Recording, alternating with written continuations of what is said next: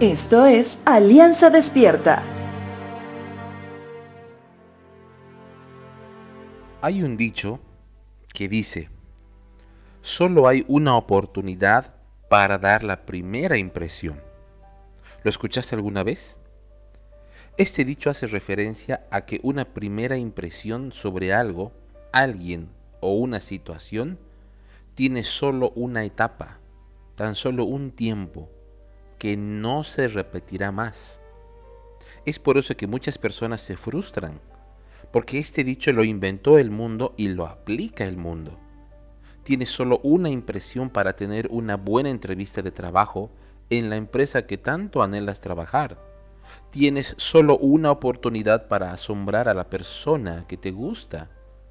Tienes solo una impresión para demostrar que eres bueno jugando al fútbol. Ahora te preguntarás, ¿por qué solo una oportunidad?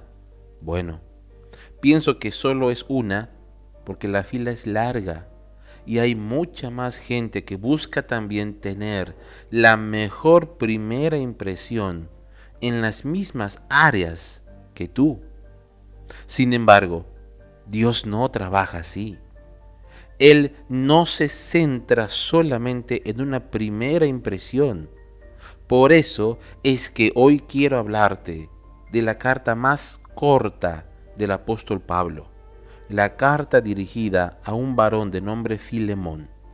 Él albergaba en su casa a una iglesia y también tenía un esclavo de nombre Onésimo. Este último escapa de Filemón habiéndole robado.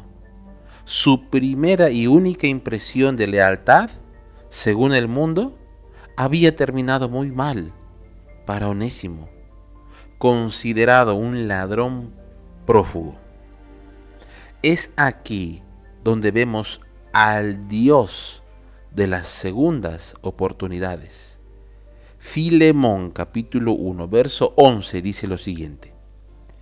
Onésimo no fue de mucha ayuda para ti en el pasado, pero ahora nos es muy útil a los dos. Te lo envío de vuelta y con él va mi propio corazón.